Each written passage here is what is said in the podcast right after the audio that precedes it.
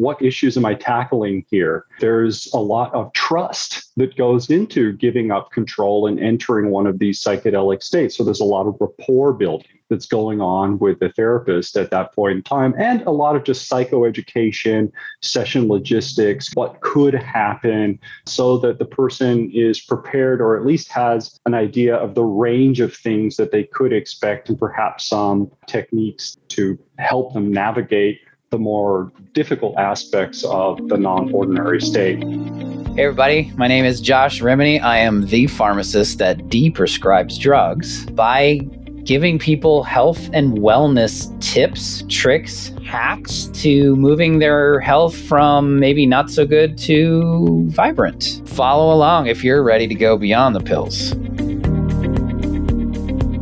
Hello, everyone. I am really excited about my next guest, Dr. Ben Malcolm. I'm going to read his bio and we're going to have an awesome conversation today. I'm super excited about this one. I can't be more excited about introducing this topic to pharmacists. So, Dr. Ben Malcolm earned his bachelor's degree in pharmacology at the University of California at Santa Barbara. Prior to his his master's in public health and his doctorate in pharmacy at Touro University, also in California. He completed postgrad residency in acute care at Scripps Mercy Hospital and Psychiatric Pharmacy in the University of California at San Diego. After residency, he obtained board certification in psychiatric pharmacy and he began his career as assistant clinical professor at Western University of Health Sciences College of Pharmacy. Dr. Malcolm's interests focus on the intersection between psychiatric meds and psychedelic therapies. He has given several continuing education presentations to pharmacists and other healthcare professionals, as well as published over dozens of articles in peer reviewed literature relating to psychedelics and our psychiatric medications. Currently, as a psychopharmacology consulting practice and resource and support membership relating to the use of psychedelics and psychiatric meds, and via his site spiritpharmacist.com. Dr. Malcolm envisions a society in which access to psychedelic drugs in a variety of safe and supported settings is available for purposes of psychospiritual well-being, personal development, ceremonial sacraments, and treatment of mental illness. His vision guides his scholarship, education, and service related professional activity. Ladies and gentlemen, Dr. Ben Malcolm. How's Thank it going so today? It's going really good. Thank you so much for having me as part of the Wellness Summit. Oh, so this is a awesome topic because today we're going to talk about psychedelics, drug interactions, mental health, the role in pharmacists. So, tell me a little bit about your story and how you became the pharmacist that specializes in psychedelic therapies. Yeah, yeah. So you just read my bio. So I think we have like a pretty solid recap of the educational path that I took and kind of where I began my career as an academician. But I really became interested, I would say, in addictive or psychoactive substances before undergraduate. I was watching reality TV shows about addiction, particularly intervention. And it really sparked my curiosity like, why do drugs that have different physiological effects kind of converge in addictive behavioral patterns? And it led me to just start searching for illicit drugs actually on the internet. And I was introduced to psychedelics there. And just through reading anecdote after anecdote, it became apparent that the kind of trajectory effects and stories that people were telling about psychedelics were very, very different than other types of substances that are regulated as illicit substances like heroin or cocaine.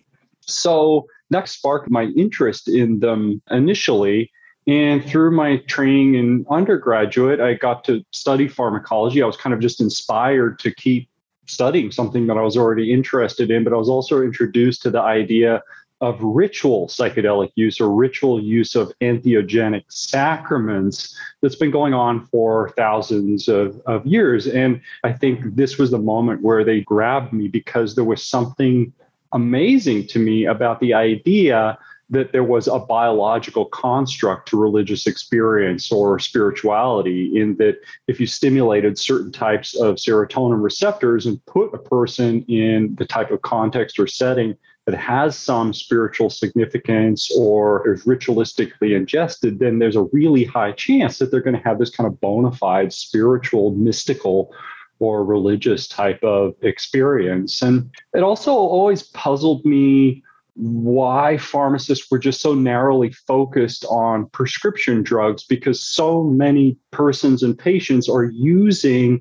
recreational or illicit types of substances. And it seems to be part of a holistic evaluation of a person to account for those types of things. It was a long, circuitous educational path. I didn't always know that I wanted to specialize in psychedelics, but something during my PGY1 residency year just kind of clicked where it had been, you know, over a decade, I've been interested in psychedelics. You know, it seems like I'd kind of come full circle. And the thing that sparked my interest at the beginning of the day was still the most interesting thing a doctorate degree and you know many many years of study later and at that time the research scene around psychedelic assisted therapies had really heated up to the point where there was an evidence base now and felt that I could make a career trajectory out of it. And that's essentially what I decided to do going into the PGY2 in psychiatric pharmacy.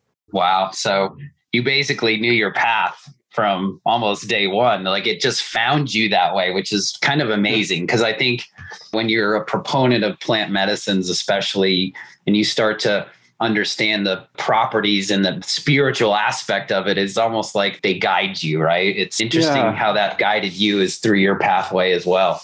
Yeah. And again, it was very circuitous, and I did not know that I wanted to do that. But I always just followed my curiosity. I didn't necessarily go to pharmacy school because I ultimately wanted to work as a retail pharmacist or a hospital pharmacist, or I didn't know what kind of pharmacist I wanted to be. I just knew that this is the curriculum I want to study because this is what's the most interesting thing to me.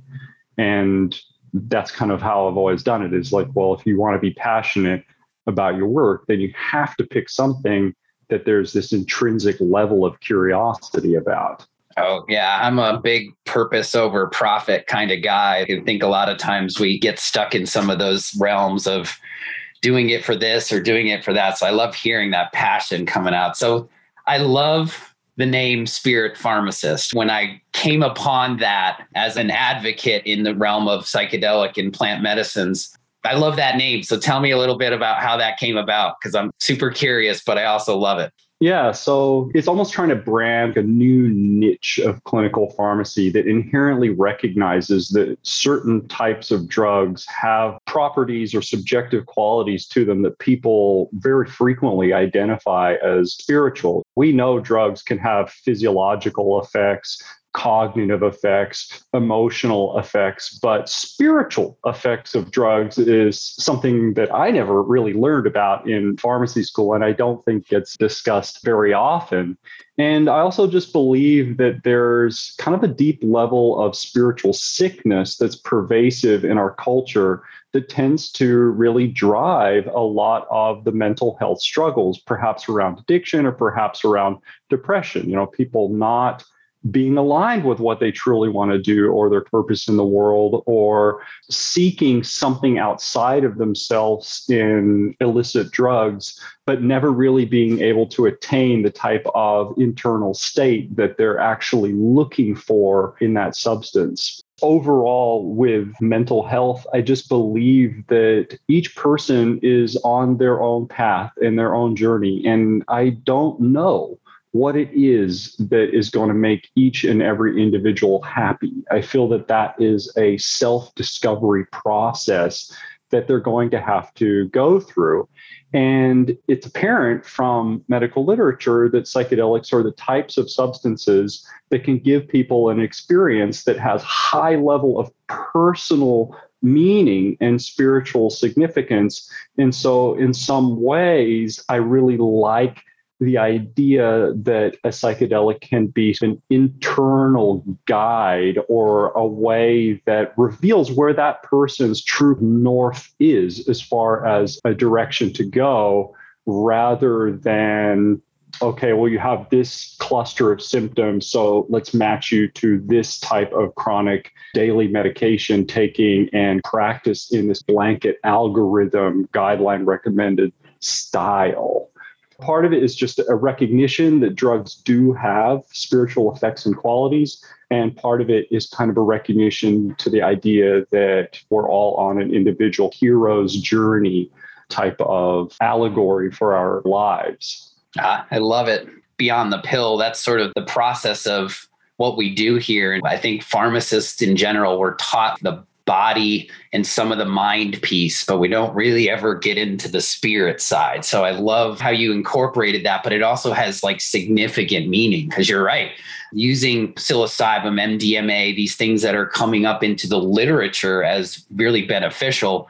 But that spiritual side, I remember when I read Michael Pollan's book, How to Change Your Mind, and they literally said like 83% of people that have gone through the right set and setting journey with plant medicines, in this case, it was psilocybin, had that 80% plus had a profound spiritual or internal experience that was like their top three in their life. It was like the birth of their kids and this experience. And I don't think a lot of people understand that because I think the stigma is still there you know you're going to wig out and it's going to be wrong but so tell us a little bit about where we are right now with psychedelic therapies. I know that maps is kind of getting the move on with getting some things starting to literally be fda approved. So tell us a little bit on the updates since you're my expert now in this realm.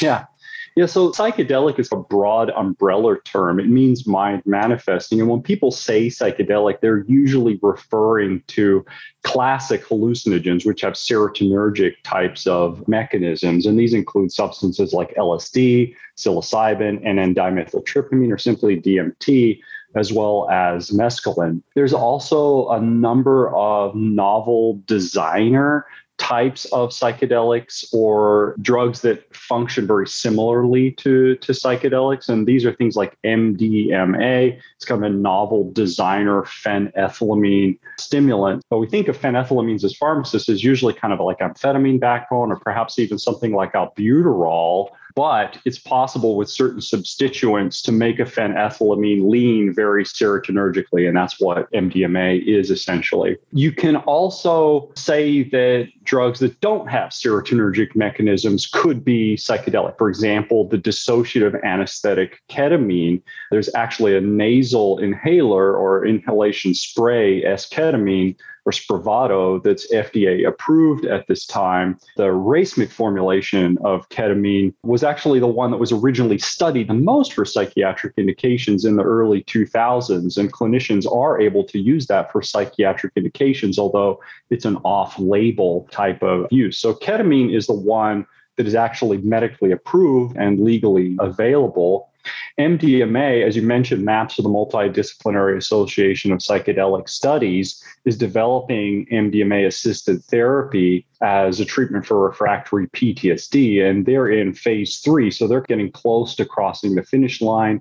They published the first of their phase three trials, and the data looked pretty good from that. So I do expect that MDMA assisted therapy will probably get approved at the earliest later this year, but probably more like 2023 psilocybin has been given a breakthrough designation by the FDA for treatment resistant depression. It's being developed by a couple of companies, and that's in phase two trials. And there, at this point in time, believe it or not, there are over 60 companies developing psychedelics that kind of have a horse in the race. And the vast majority of those are preclinical or phase one at this point in time. I think perhaps maybe I should back up. I've used this term psychedelic assisted therapy. And I think this is a really important point for pharmacists to understand is that this type of therapy is an augmented psychotherapy using the non ordinary state that's produced by the psychedelic. And it's not a chronic or daily type of therapy. Actually, the administrations of the psychedelic are quite finite, usually between one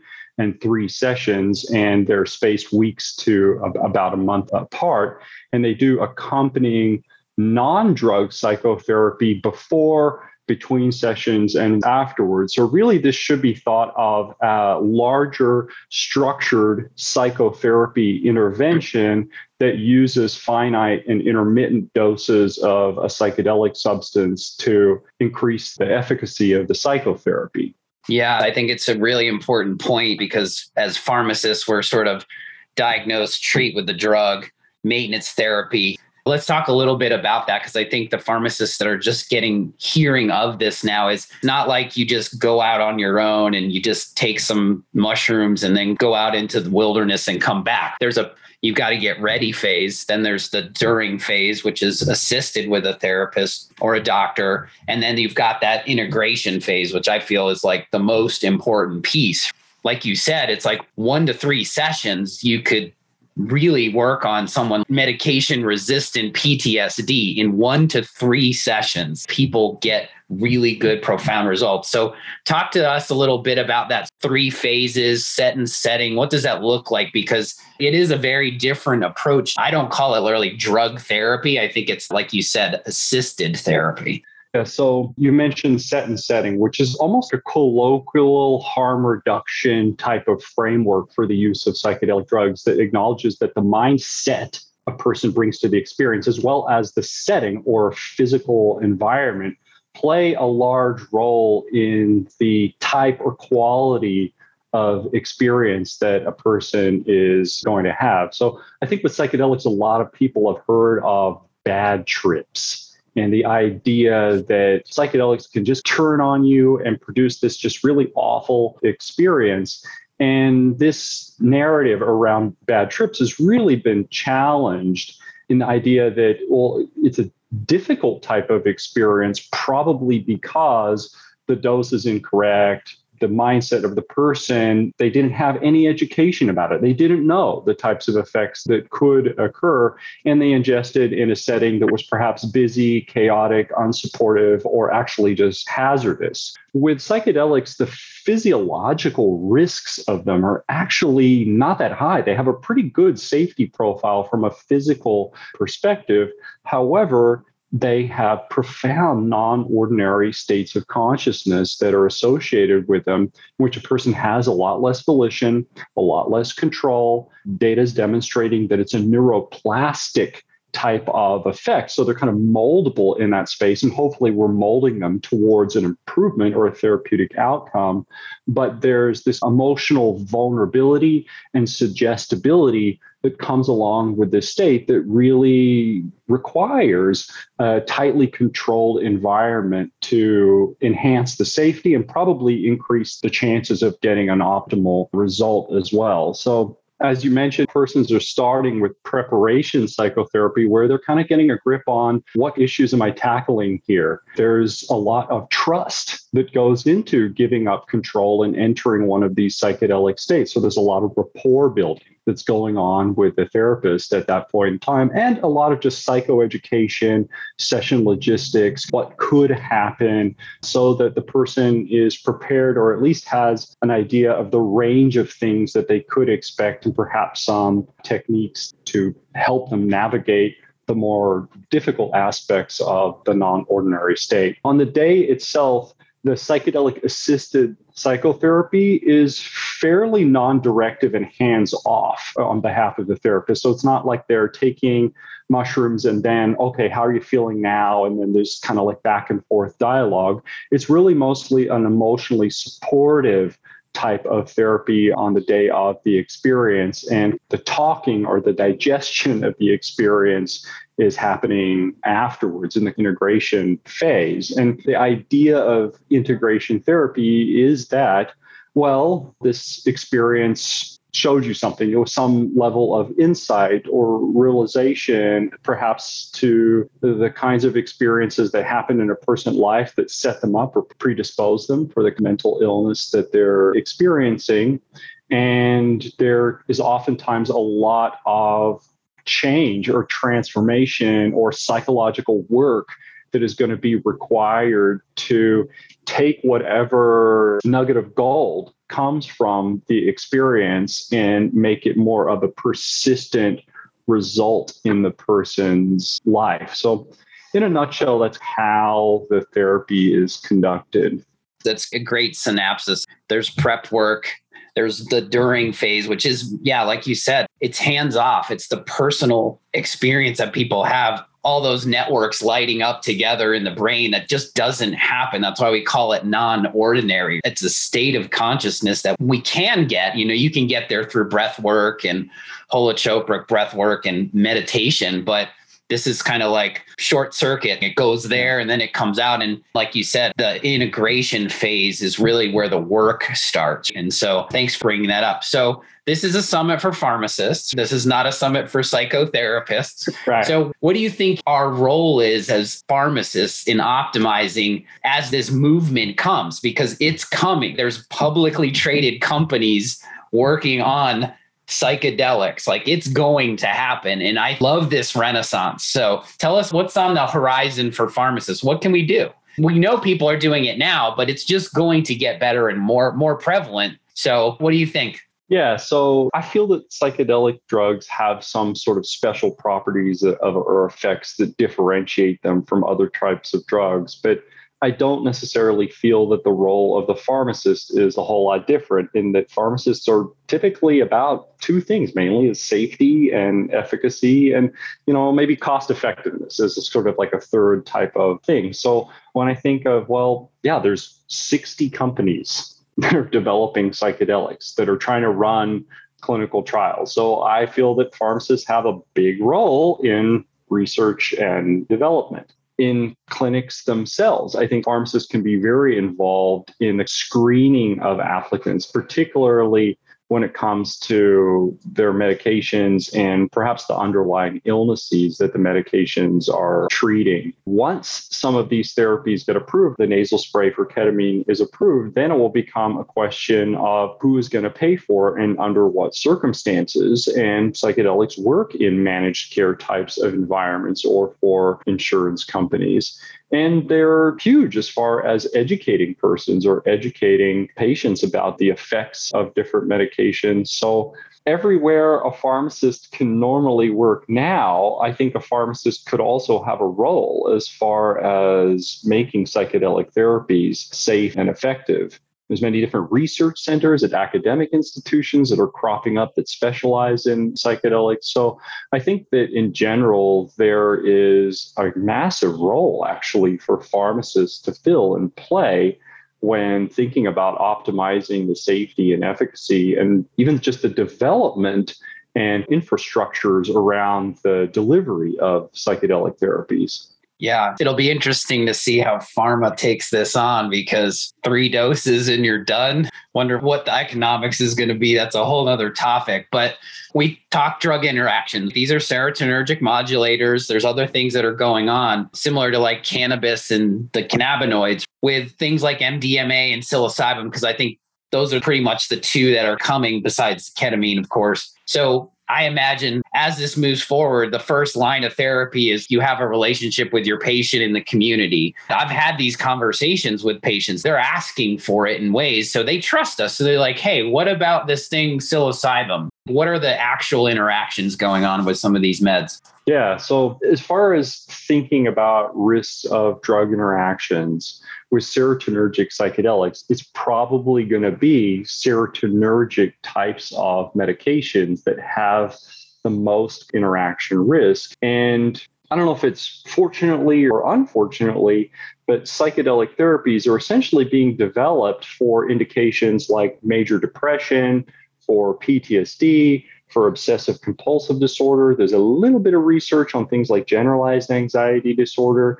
And if you really think about it, the first line medications, according to whatever powers of be guidelines, are SSRIs and SNRIs. So they're serotonin reuptake inhibiting medications are probably going to be the most common types of medications that people are taking that end up being reasonable candidates for psychedelic therapies. And a lot of persons get very concerned about risks of serotonin toxicity anytime that you're mixing two drugs with serotonergic mechanisms. However, serotonin toxicity is best understood as a form of poisoning resulting from drugs that can increase intrasynaptic serotonin. So, one really big key component of understanding risks of drug interactions and whether there's a risk of serotonin toxicity is going to be understanding do these psychedelics raise intrasynaptic serotonin?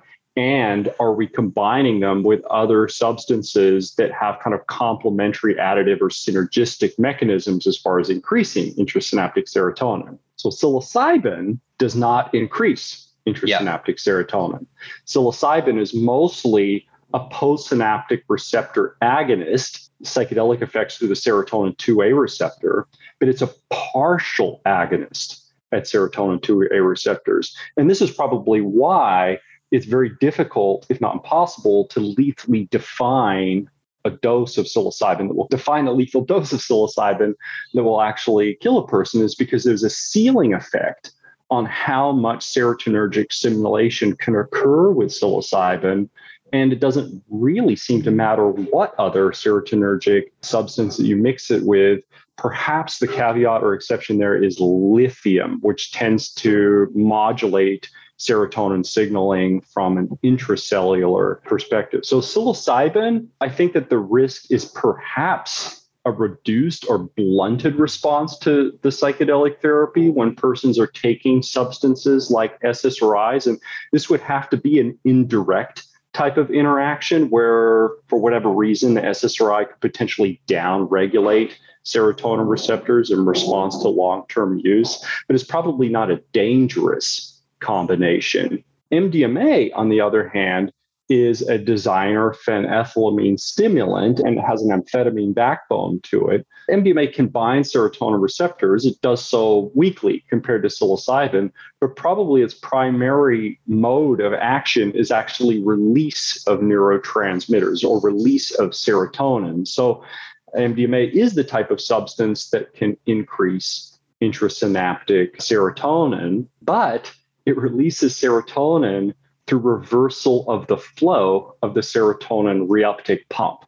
So normally that reuptake pump is taking serotonin from the synaptic cleft back into the presynaptic nerve terminal, whereas under the influence of MDMA, the serotonin reuptake pump reverses its flow and becomes the method for serotonin being released into the synapse. So you may think, well, okay, SSRIs increase intrasynaptic serotonin and MDMA increases intrasynaptic serotonin, so they must be risky in combination, or they must increase the risk of serotonin toxicity. But it doesn't really appear to be the case because the SSRI occupies the serotonin reuptake pump and basically shuts down MDMA's mechanism of action. Probably not a really high risk of serotonin toxicity when you're using pure substances at moderate types of, of doses. And when you're thinking about the most common medications people could be taking, like SSRIs or SNRIs, most likely the risks are diminished responses to the psychedelic rather than serotonin toxicity, despite a combination like MDMA and SSRI independently being able to both increase intrasynaptic serotonin. Uh, I know that was. that was a, that was um, a, a, a, mouthful here. A little bit of a mouthful. I know those things a little bit, but what I got out of that was we need medical providers providing guidance for people that do this. You don't go to like, there's no shaman on this corner where you can go deal with this. These are real mechanisms that could be potentially, like we said, there's harm reduction techniques here. And also, you want to get the best outcome. So yeah. a lot of times we have to deprescribe things and get people off of the SSRIs before we right. go into a journey because the blunting effect. So Which is a really other, rough or challenging process for people yeah. in general. SSRI discontinuation or tapering and discontinuing them has been flagged in the medical literature in the last few years as being a lot more difficult than what's really been discussed in the last 20 or 30 years since, since Prozac came to the market. If the listeners as pharmacists are interested in exploring this topic more, I did publish a review article called Serotonin Toxicity of Serotonergic Psychedelics in the journal Psychopharmacology last year. And that article know, explains everything I said in writing so you can read it. And it also has some really nice diagrams that illustrate what I'm saying. So if it was gobbledygook, but you're really wanting to go deeper, that article is a wonderful place to look.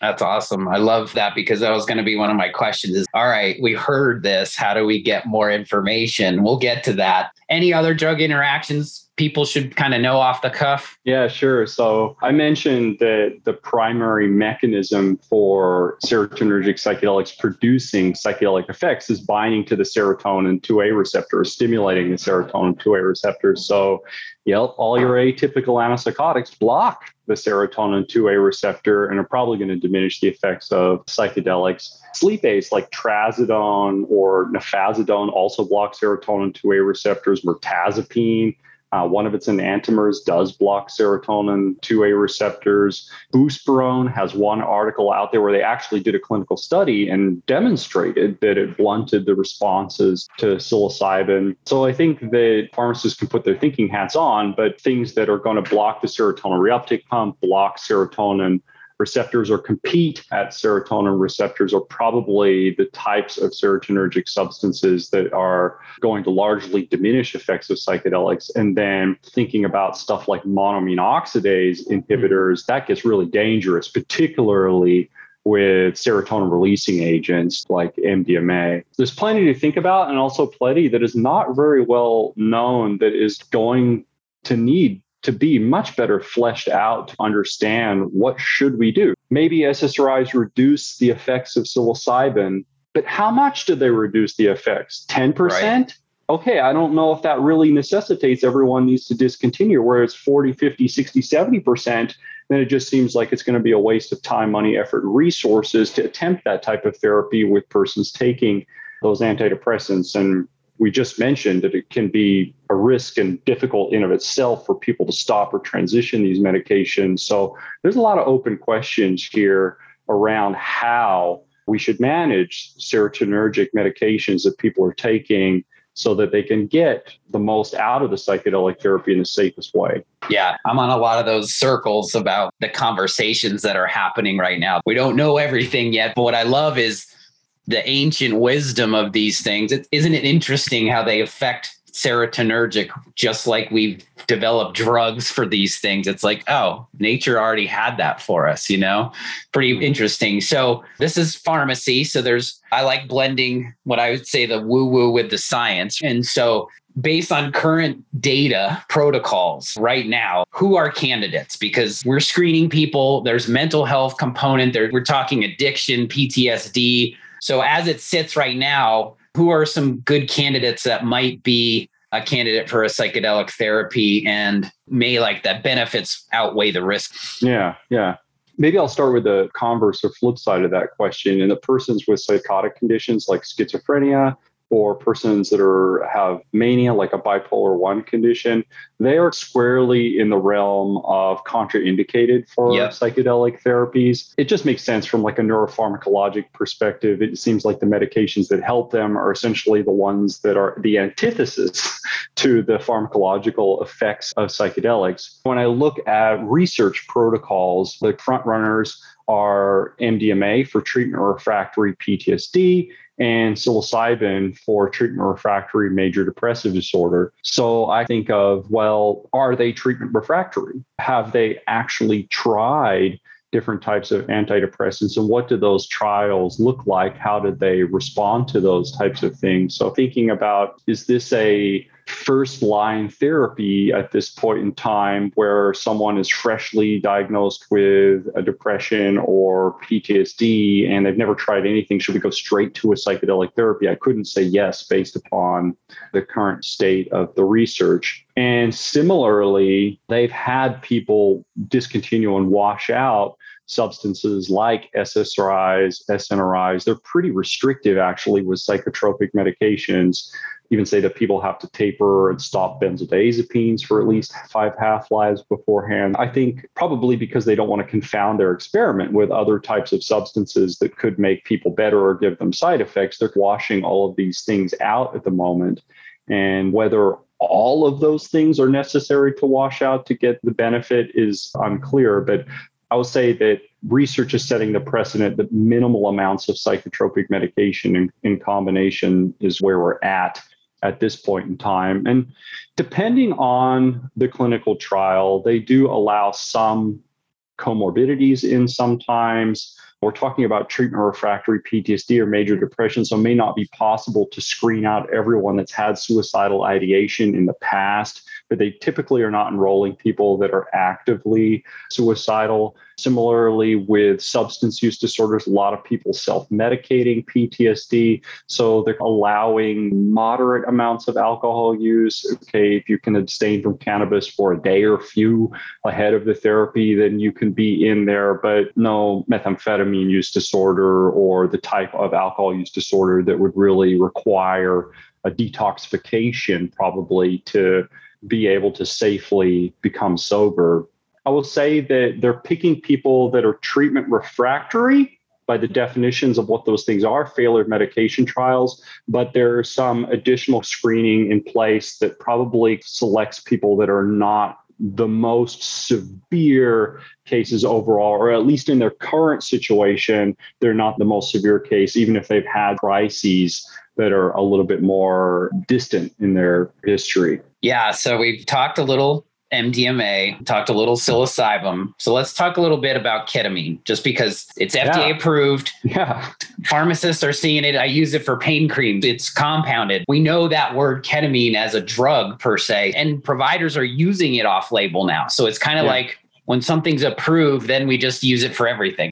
Just look at Neurontin. So with ketamine, how is it different than the serotonergics? Yeah, so ketamine is completely different and it's mostly a glutamatergic antagonist. It blocks NMDA receptors, is what we think of as a primary mechanism of action. There's a lot of really exciting and interesting research as far as racemic ketamine, R ketamine, S ketamine, because it does seem that the enantiomers have different pharmacology and different effects. And it may very well turn out that one enantiomer is more suited to psychiatric indications versus pain indications and things uh, of, of that nature. I will say that ketamine differs in the treatment protocol as well, is that oftentimes persons are receiving six to eight doses of ketamine in an induction round over a period of four to eight weeks. So between one and three times a week for somewhere between I'll say like six and 12 ketamine administrations, where that's a lot more frequent than something like psilocybin or MDMA assisted therapy, where you're kind of using one to three sessions that are spaced more like weeks to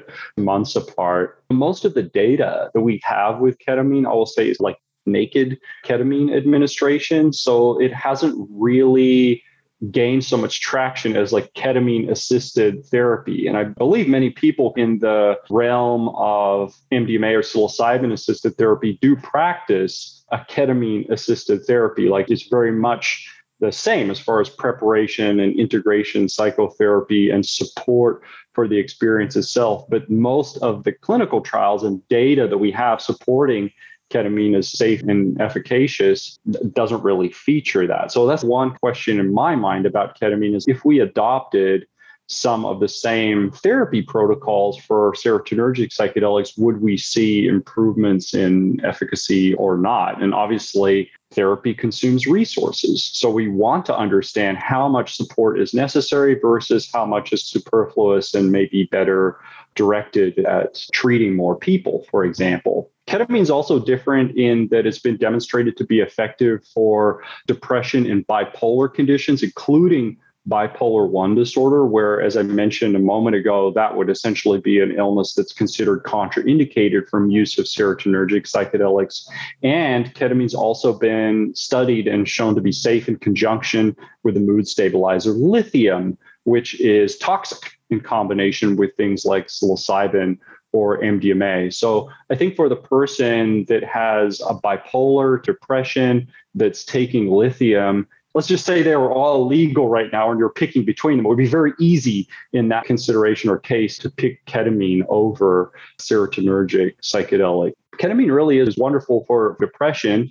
There's a little bit more information coming out that seems helpful for PTSD. As you mentioned, though, ketamine has analgesic types of properties. You're using it for pain cream. So I tend to think, wow, we've got a patient with some pretty severe depression as well as some maybe a chronic pain condition. I start to lean towards ketamine for their indications on top of obvious reasons around legality and things like that.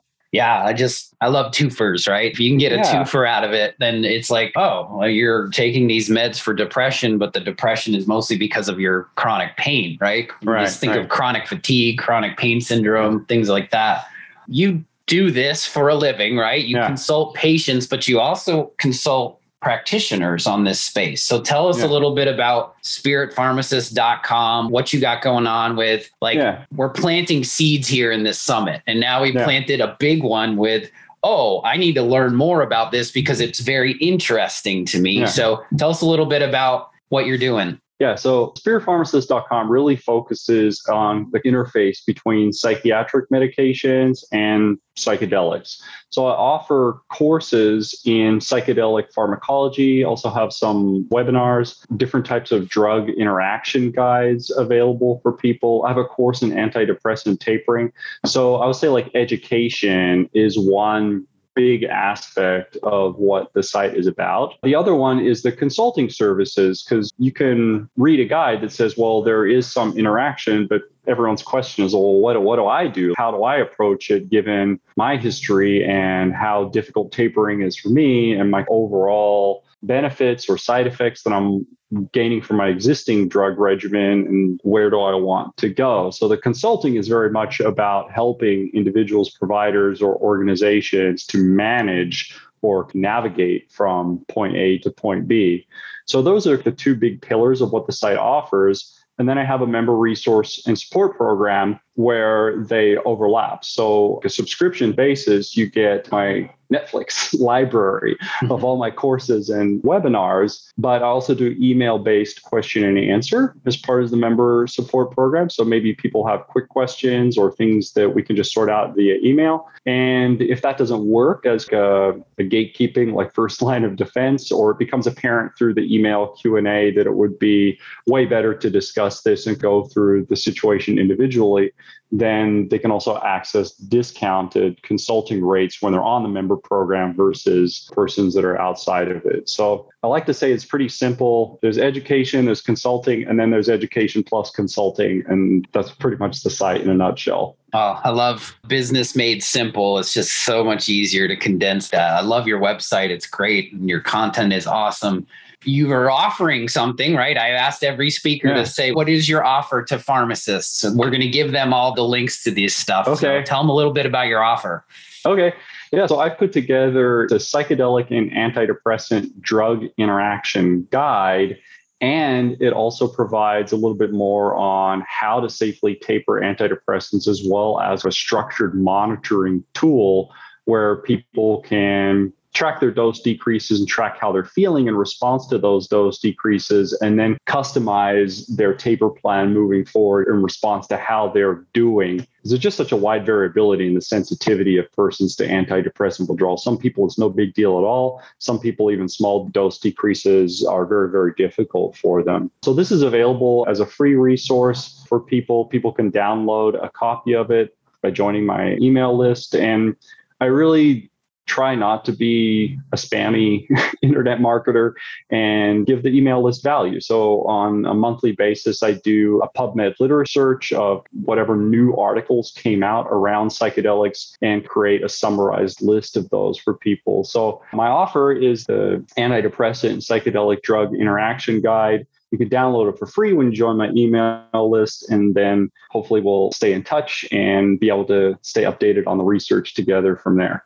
Yeah, I love that. I'm on your list, so I can give you the testimonial. You don't spam me, you don't give me all useless information. It's very valuable and it's very centric to what we're doing as pharmacists. So I really appreciate all the work you're doing. In true pharmacist fashion, right? When we counsel somebody on a medication, we always want to give them at least one thing they need to do when they're leaving. So if you can give this audience one big take home from this awesome conversation we've had, what would it be? I think that if you're listening to this conversation and you're like, yes, yes, yes, yes, then put your skeptic hat on because the research still is in fairly early days. There's a lot of hype and a lot of excitement, a lot of media coverage around these types of things. So there could be a large selection and or expectancy bias that is getting rolled into some of these clinical trials. So if you're over the moon uh, enthusiast, I would say like approach the data skeptically. And if you're on the other end where you're like, what are you talking about? Dangerous hallucinogens to treat mental health disorders? That sounds like complete quackery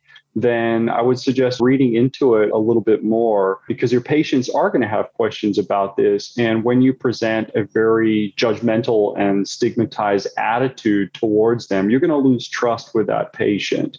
And I think you said it, Josh, earlier in the conversation that whether you like this or not, the train has truly left the station here, and there's a ton of momentum behind this. And I'm anticipating MDMA and psilocybin are almost definitely going to be approved in the next five years. Ketamine is already available. So it's just coming down the pike.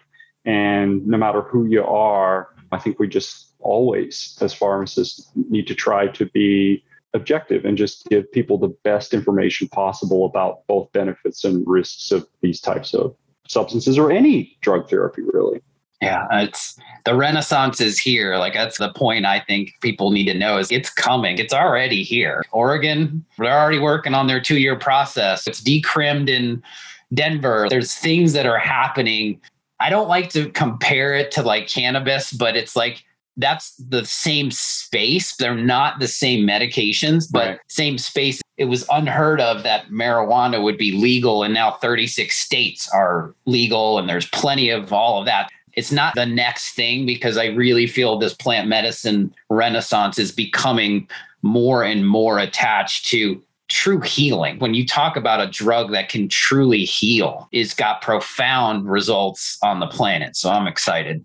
Anything else you want these guys to know before we uh, send you off to Costa Rica? That's the other piece. I'm so jealous. I love your name and you live in Costa Rica. So you're like one of my heroes now. But anyway, but you do consult right virtually you have geographical yeah. freedom to live wherever yeah. you want and i think mm-hmm. that's another key point that we're going to make throughout this summit is yeah.